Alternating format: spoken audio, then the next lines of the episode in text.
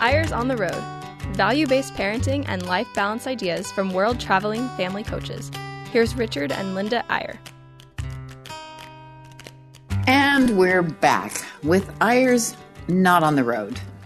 no are, one's on the road. The roads are empty. It is an amazing moment in the history of the world. It's amazing. It's surreal. Is this happening?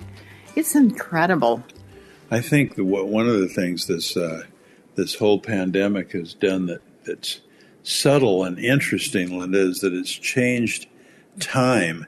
The first few days um, lasted forever. It was like the day, you know, has it only been a week? It seemed like it had been two months. Oh yeah, something. from morning to night seemed like this and, such and a long then, time. And then, and now that we've fallen into kind of a routine, in some ways, time is going faster. It's hard to remember what day it is. You know, everything's kind of mushing together. Yeah, and so this is a very interesting time, and we know that for some of you. It's a dark place to be in, especially those of you who are parents with young children and you're basically cooped up in your home and uh, it's it's hard. It's a it's an emotionally very difficult time for some people, and we want to try today on the show to give you some distractions and to give you some thoughts that may be helpful to you. But first of all, we want to just say we we commiserate. We know this is not an easy time. It may be for some people who. Uh, you know, enjoy sort of solitude and being alone and having time to read and and so on. But for many, it's a really, really tough emotional time, and we we sympathize with you parents. We do, uh, and we know this because we have nine children. They're all in different spots in in their lives right now too. The hardest one probably is our daughter Charity, who's in London. With pretty well locked down three and a half and two. Yeah. And they um, they've had a hard week. Um, their carbon monoxide alarm went off, and they realized that the construction as if it weren't hard door, enough already. Yeah, the construction next door had somehow covered their their pipe, their gas line, their gas line, and uh, carbon monoxide was pumping into their apartment, and if they hadn't had that alarm, if they'd gone to sleep, nobody would have woken up. Now that's that's pretty serious. That's pretty serious, and and there, but but even without that, just being there cooped up, and London's pretty strict about their they they've got bobbies or policemen out on the street patrolling and making sure no one's out of their homes unless they've got a legitimate reason. And and most of you are in a circumstance you you've really never been in before. So what we want to do on the show today is just talk a little about that and then get into something that uh, we think is a good use of your time while you're a little bit cooped up. Well, before we get to that, though, I think that we do need to mention that one of our most stark situations in our family is that we have a granddaughter who's trying to get married. She's been trying to get married for a long time. Oh my gosh, they had such a big plan, and it was a Hawaii wedding in Laie. in the temple in Hawaii, and uh, uh, now you know they closed this, and they get, they got a you know a different a different appointment at here and there at different temples, and then all of a sudden every closed, everything closed. So luckily, they made it to our daughter's home in Arizona where they are, and luckily they both got out because now they can't go back to Hawaii where they live without doing a without two week a two, no. two week quarantine. And so the bottom line is. Excuse me for being a little happy about this, Linda. This is awesome. They want me to marry them, and they want a civil wedding, and then later a temple sealing. And then later a big celebration when things uh, blow over. And so the latest plan, and I mean the latest because we just heard about it today, Yesterday it was a different plan, but the latest plan is we're going to, on the rim of the Grand Canyon, which is about halfway between where his family lives and where in, in northern Utah where her family lives in Arizona. And uh, I'm going to perform the wedding, and it's going to be wonderful. And the, the, however many people there are there, and it won't be many, are going to be spread out 10 feet apart on some kind of a beautiful plateau, Bluff perhaps somewhere. overlooking the Grand Canyon. So in a way, you can make it sound pretty good. yeah, it is. It is good because his family is in Utah and is about halfway to the I Arizona um, border. Oh, sorry, I'm not listening to what you're saying. I guess, but anyway, it really is uh, going to be fascinating wedding, one that we'll never forget, and and actually is maybe even better. And we're grateful for them for technology because we, one of the things we got to be sure, Linda, when we stake out a spot, is that there's good cell phone reception because we'll we'll we'll FaceTime it to We everyone want else. somebody to FaceTime that. Yeah. and people will be, or Zoom it so that everyone can be there remotely. And that's another whole area, Linda. How grateful are we for technology? You know, you were making the point the other day that you can you can look at a lot of historical things. A hundred years ago was the Spanish flu pandemic, and a hundred years before that, in in about eighteen 15, 1815, a volcano erupted and disrupted the entire um, the entire Earth. the atmosphere, it the atmosphere. affected everything. And uh, so, about every hundred years, we figure this happens in one form or another. in one form or another. I think I mentioned that my grandmother and her two youngest little children died in one week. They took them out in the night from and the buried them Spanish from the Spanish flu. hundred years ago. But you know, I was thinking how how in those earlier times uh, people were really isolated. We think we're isolated today because we're stuck in our homes, but we're because of electronics, because of Marco Polo, because of FaceTime, because of Zoom, because of so many ways, uh, even texting and just a plain old telephone. We are in touch with everyone we want to be in touch with, and that's such a blessing. Imagine being isolated as you are now without any way to contact anyone. Um, it would be incredibly harder than it is now. Although, having said that, Linda, I think technology is both a blessing and a curse because some of you are out there glued to your 24 hour news cycle channels and Or you can only Netflix, watch or- too much of that. Yeah. I mean, getting getting more news than you need, getting getting it over and over and over, and all the stories and all the difficulties and all the traumas and all the problems can really add to your depression. So govern how much news you consume, and you know spend your time. We're not we're not the ones to give you this advice. There are many giving better advice who are more qualified than we are. But stay busy and stay positive and stay productive and get to some of those things that you've never gotten to before. Do your genealogy, do your family history, um, do some other things, and, and especially focus on some things to do with your children, which may lead us to our topic for today. It will, but before we leave this, I just have to give you the very best case scenario we've heard of with one of the members of our family. This is Talmadge, who's in Switzerland with his wife and daughter, and they are living in a hut on the mountainside of the Alps.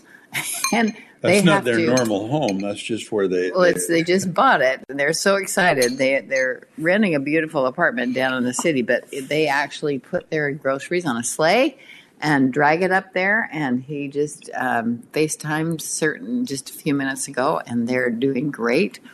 Um, one little two burner stove and the snow for the refrigerator. There's some electricity, but no running water. But they're having the greatest time. So they really are. uh, there, you know, there's that wide spectrum. And then there are those. Well, there's are, a message in that one. And make the most of it wherever you are, whatever your circumstance. Even if it seems dark, even if it seems incredible, you're stuck at home with little kids. Try to think positively and realize you may never, in the rest of your life, have this much concentrated time with those children, and have some goals as to what you want to teach them, and you know what you want to do. Which again leads to our topic for today. it does. it does. It's hard to quit thinking about this, but it really is going to be fun to talk about this today because it is a diversion. So some of you may um, may find this an odd thing for us to suggest to you, but here's the deal as we work with parents all over the world, which we've done for 30 or 40 years, it's been interesting that one of the things that everyone, every parent knows they should do, almost no parent says, Oh, I don't care about that, it's not important. Almost every parent knows that at some point they have the responsibility and the opportunity to talk to their kids about sex. It's called the big talk by some people. It's called, you know, the thing that I am most scared to do by other people. and I guess it's safe to say, Linda, that uh, our sort of informal survey of people, it's probably the thing that parents put off and don't do more than anything else. Most most conscientious parents we know have had good talks with their kids about drugs and about about violence and about uh, safety and about a whole lot of other things, but so many, even really bright, intelligent, capable parents, have just not gotten around to having the talk about sex, and it's not the talk; it's a it's several talks. It's an yeah, open introductory dialogue. talk. And, and our feeling, for what it's worth, is that this is a tremendously important thing because it brings a closeness between a parent and a child. And our other feeling is it should be done very early in a child's life because you want, as a parent, to have the first word. You want to make a early strike, so, as it were, so that the, you are their first line of information, and everything else they hear from then on will be reflected by or relate back to the positive and powerful discussion you've had with them. But I do have to say, um, there are some parents out there saying, "Oh, yikes! It's too late. I I blew that. I we have not talked about it. What do you do?" And we have to say, it's never too late. It's better if you start early, but it's never too late. And there are other parents out there saying, why on earth would you talk about this during the coronavirus? Well, the, the main reason is because you probably got more concentrated time with your children than you'll have other times. Now, this is not a group discussion. No, it is not. This is one on one between you as parents. If you're a two parent family, you both want to be there, and one child. We think the perfect age is age eight. And what we're going to challenge you to do today is we're going to give you some real powerful and specific tools, even a dialogue of exactly how to go about this. But our challenge to you is going to be to find a time, have this time for any of your children who are eight or older who you have not had this kind of an in depth, powerful discussion with. And we suggest you go together as a couple if you're a single mom or a single dad, obviously you can't do that. Uh, but the best case scenario is to go together because um, it just sends a really clear message to your kids. Um, we decided to do this many, many years ago with our our oldest child, and I must say I was horrified. Um, but it, it really was an amazing experience for us as well as for her. And so we're going to give you details in the second half of the show. So stay with us, and we'll be right back with a plan, a clear and organized plan for having the big talk and the preliminary talks with your child about sex, about human intimacy, and how to do it in the right way. We'll be right back.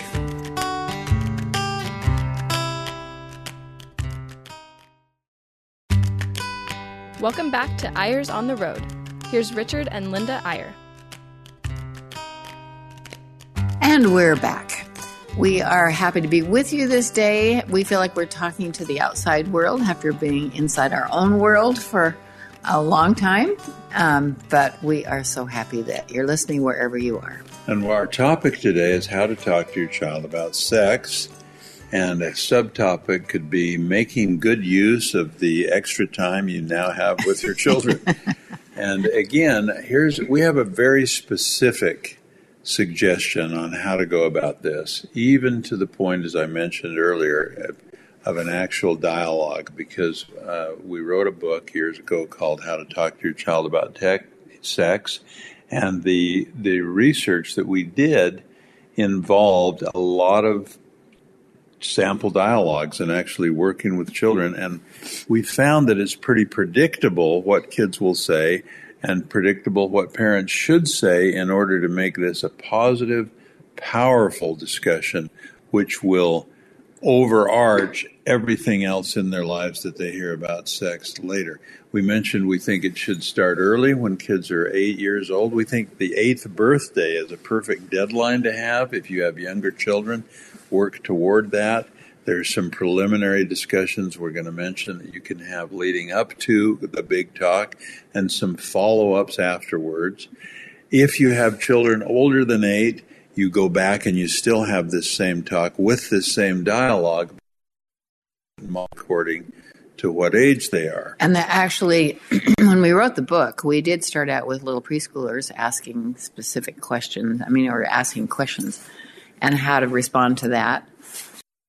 Uh, to dump it all on them when they're four years old, but you really do need to um, address it in so a natural way. Let's talk about those earlier talks first, Linda. We think yeah. that if you and this is a good time again while you've got kids at home, kids that are between three and eight years old, talk to them about the awe and wonder in nature, about how beautiful nature is and how well it works talk to them about how beautiful and sacred their body is and how the reason we have modesty and the reason we take care of our bodies and how important and how miraculous those bodies are.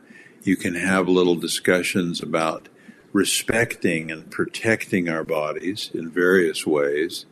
You can have little discussions, and we're going to give you a, a, reference for how to find this you can have, um, there's a fable we're going to suggest to you that you can get on an audio adventure that sort of leads up to this, the big discussion.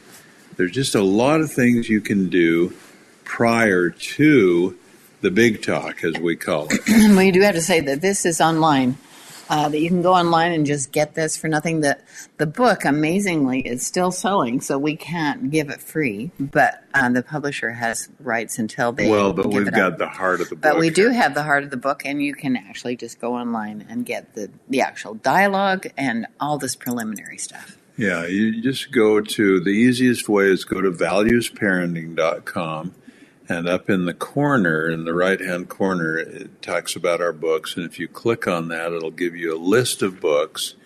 Or you can just go to Eyre's free books, either way, and you can scroll down to how to talk to your child about sex. And when you click on it, it will give you all these preliminary discussions, actual dialogues for how to hold them. And then it will give you the big talk.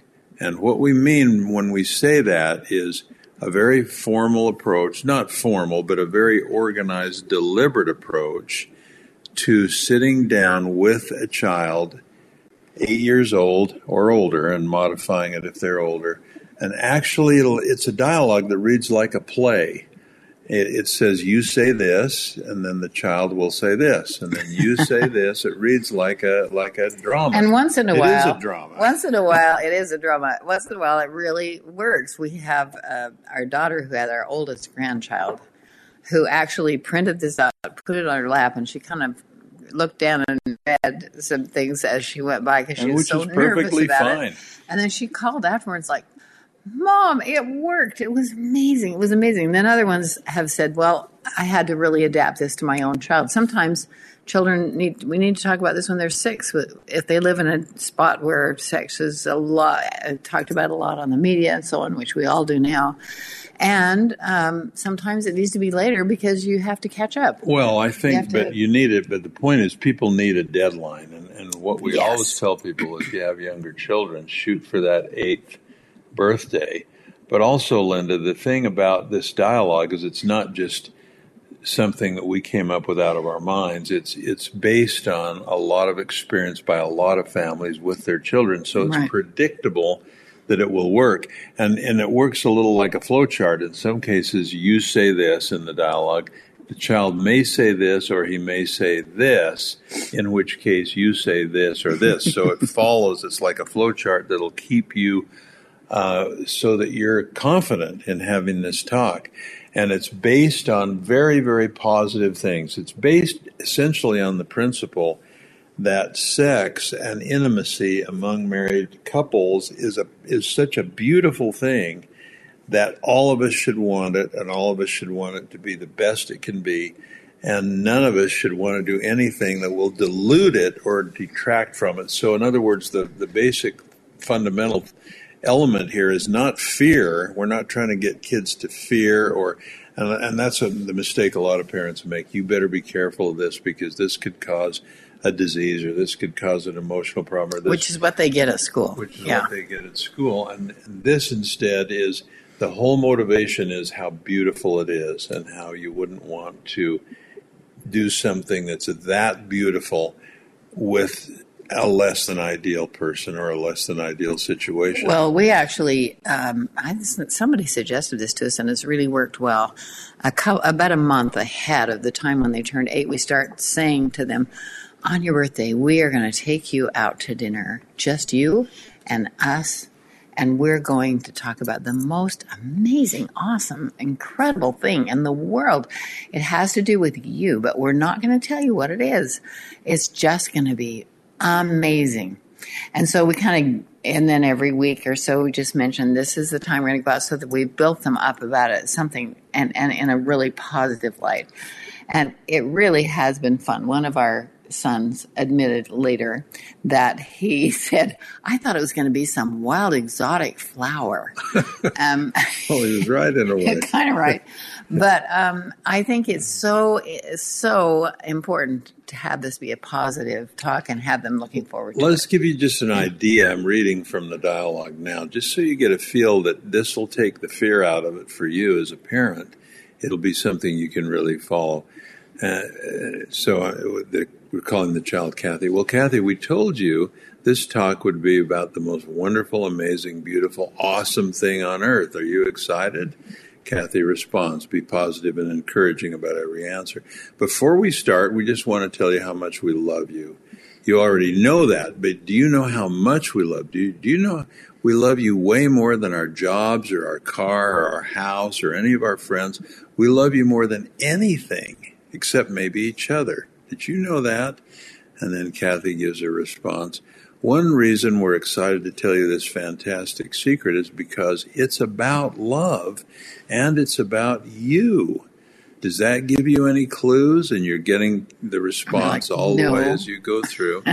Actually, what we've been telling you for weeks is a clue that this is going to be about something really amazing and awesome. What do you think the most awesome thing on earth is? And there's a little discussion now about things that are awesome. Uh, yes, an airplane is pretty awesome. What can it do? Yeah, a whale. Yeah, that's pretty awesome. Yeah, when uh, and and you get into things that are awesome. Okay, if a person is the most awesome thing in the world, then the most awesome secret would be how a person gets made, how a person is started. Let's think about that. And it goes on. And you talk about babies, and it's a beautiful discussion and it, it gradually, in a positive way, gets to the question of where babies come from. And maybe the child says the hospital, yes, but how do they get there? Mommy's tummy, yes, but how did the baby get in mommy's tummy? And it's just a, it's a lovely sequential, it's like reading a play, and it's a beautiful, beautiful thing. And what we've learned, and believe me, Linda, and I'm sure you'll agree when I say that tens of thousands of parents, many of whom we've been in close touch with because we've been speaking to them or we've been having an interactive uh, discussion with them, have done this and have tried it, and not one single parent us oh my gosh, I wish I hadn't done that. I wish you hadn't told me well, that. Or I wish I hadn't done that so soon. I wish I'd waited longer. Universally, they are saying, I'm so glad we did that because now that door is open. Now our children trust us. Now they come and tell us when they hear other things.